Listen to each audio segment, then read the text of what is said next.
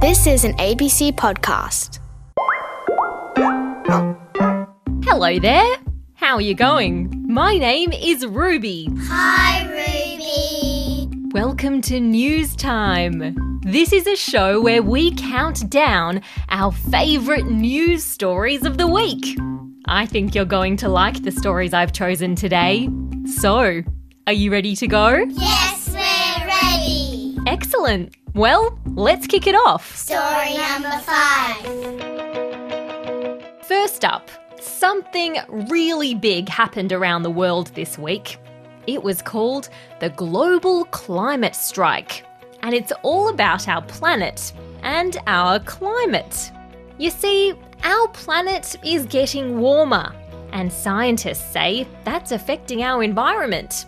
It's causing things like more bushfires, big storms, and rising sea levels. That's where the global climate strike comes in. Millions of people, including lots of kids from all around the world, have been coming together for the strike. A strike, also known as a protest, is when people get together so that they can be heard about something they think needs to change. These protesters were walking through towns and cities, here in Australia too, holding up signs and chanting things like this. The organisers of the climate strike say they want to send an important message to people like world leaders and politicians and owners of big companies that we all need to work together to help protect our planet now and into the future. Okay, what's next? Story number four. This weekend, there's a big sporting event happening. Do you know which sport it is? Soccer, basketball, football finals. Yep, the footy. It's the AFL Grand Final.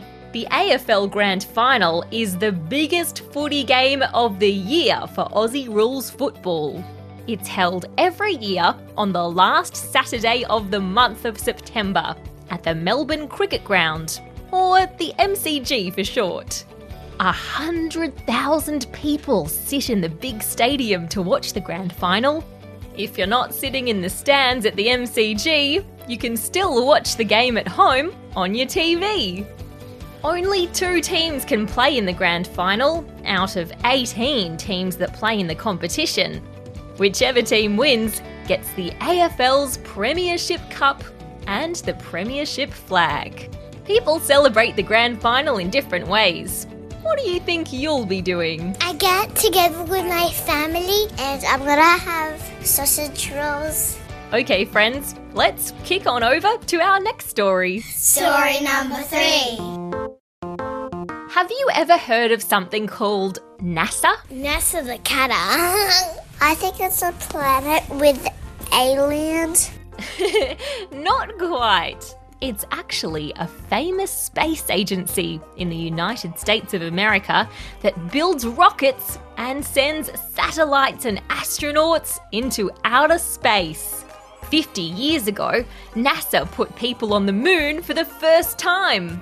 Three astronauts travelled there in a spacecraft called Apollo 11. They put a flag on it. They sure did. Now, NASA wants to go to the moon again and they want Australia's help.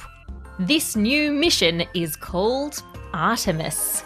It's all about putting humans on the moon again to learn how one day we might even be able to live there.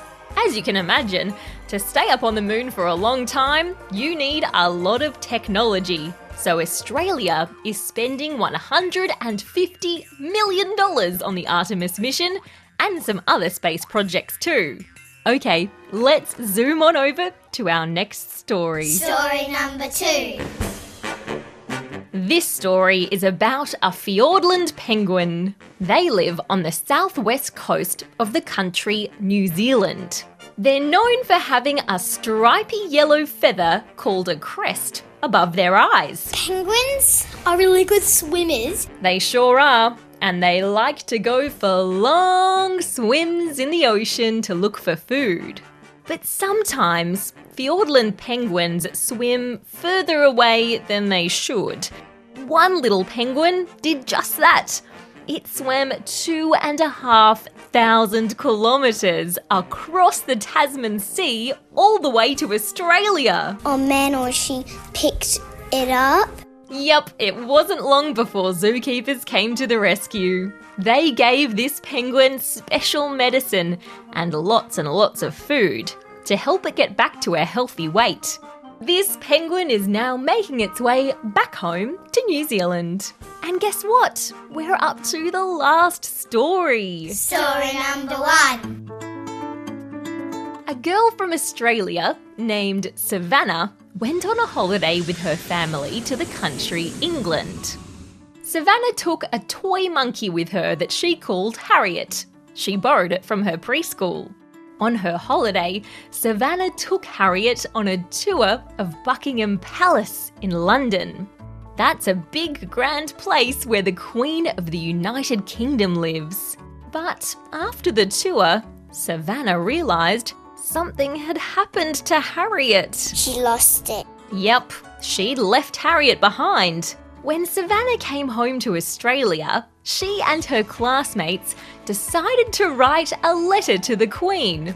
After a few days, Harriet had been found. They put the monkey in the letter and then they put it in in a plane. But before they did that, they took lots of photos of Harriet doing things around the palace. But it's a I know, but it was still fun, right? And that's it, my friends. We've reached the end of the countdown. It's time for me to start looking for some fresh new stories for next week's show. Thanks for listening. See you later. Bye, everybody.